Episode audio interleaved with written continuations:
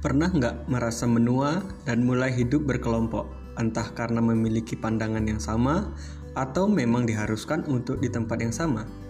Lingkarku adalah podcast di mana aku dan teman-teman satu lingkungan pekerjaan, pendidikan, dan pemikiran berbagi pendapat tentang fenomena sosial dan kehidupan yang dihadapi dari sudut pandang kami dalam satu lingkaran dalam lingkarku.